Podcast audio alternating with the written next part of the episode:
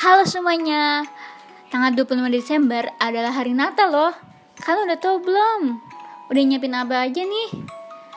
Hmm, sebelum kita memulai Kita cerita dulu yuk Asal-usul kelahiran Yesus Kristus Begini ceritanya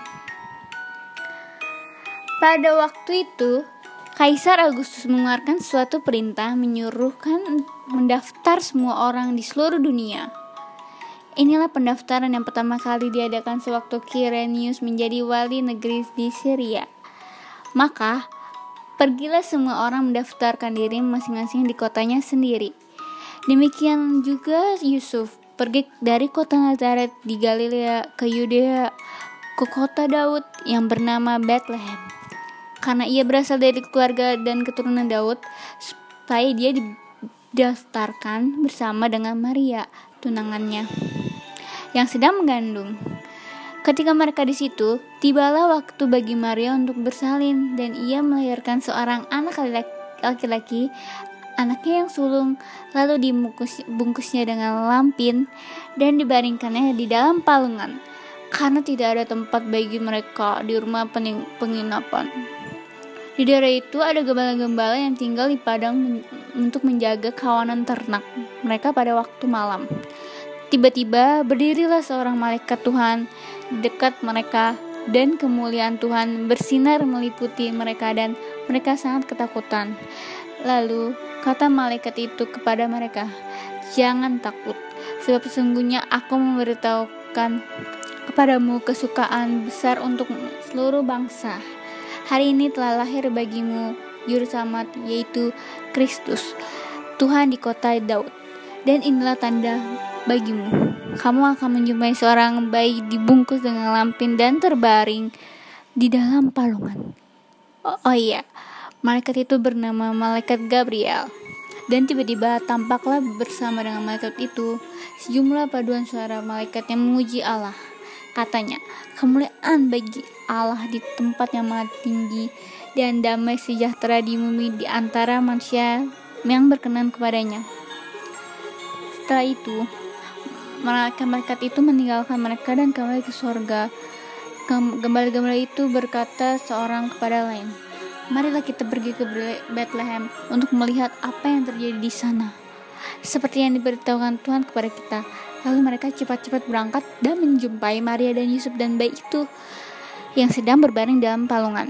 Dan ketika mereka melihatnya, mereka memberitahu apa yang telah dikatakan kepada mereka tentang anak itu. Dan semua orang yang mendengarnya heran tentang apa yang dikatakan gambar-gambar itu kepada mereka. Anak Allah ini merupakan kisah sederhana dari Natal pertama ruang yang berantakan, pasangan muda, dan kecuali palungan itu tidak lagi tempat untuk meletakkan bayi Yesus. Kemungkinan saat itu cukup dingin, dan dengan keberadaan keluarga yang jauh, hanya ada sedikit bantuan. Tidak persis seperti kejadian Hallmark yang dipertontonkan dalam pertunjukan Natal. Namun adegan dengan nuansa pedesaan ini adalah peristiwa paling bersejarah dalam kehidupan umat manusia. Anak Allah menjadi manusia dan datang ke dunia untuk menyelamatkan kita. Allah telah berjanji mengirimkan Mesias pribadi yang akan menyelamatkan umatnya. Dia dapat saja muncul dalam kisah ini dengan penuh semangat sebagai seorang dewasa, pahlawan yang tegap dan tinggi dengan mata yang tajam dan tangan tembaga. Inilah yang orang-orang cari tapi bukan ini yang Allah cari. Dia datang dalam dekapan seorang wanita muda. Dia seperti yang dituliskan oleh para penulis, bungkusan yang kecil dilapisi dengan kain yang compang-camping. Diberikan dari hati Allah, hadiah yang sempurna. Allah memberikan putranya yang tunggal untuk mati menggantikan tempat yang seharusnya kita tempati. Dalam segala kehancuran kita mendapat pengampunan dia datang supaya kita tahu seperti apakah kasih itu. Kasih yang sejati, kasih yang tidak pernah berkesudahan, kasih yang tidak pernah mengecewakan, kasih yang tidak pernah mengkhianati. Dia mengutus anaknya ke dalam dunia yang rusak untuk memberikan pengharapan kepada kita. Bagaimana kabar kalian pada Natal ini? Apakah Anda sedang berada di masa sulit untuk menemukan pengharapan dalam dunia? Apakah Anda sedang berada di dalam masa sulit untuk menemukan damai sejahtera? Sebenarnya itu tidak perlu terjadi.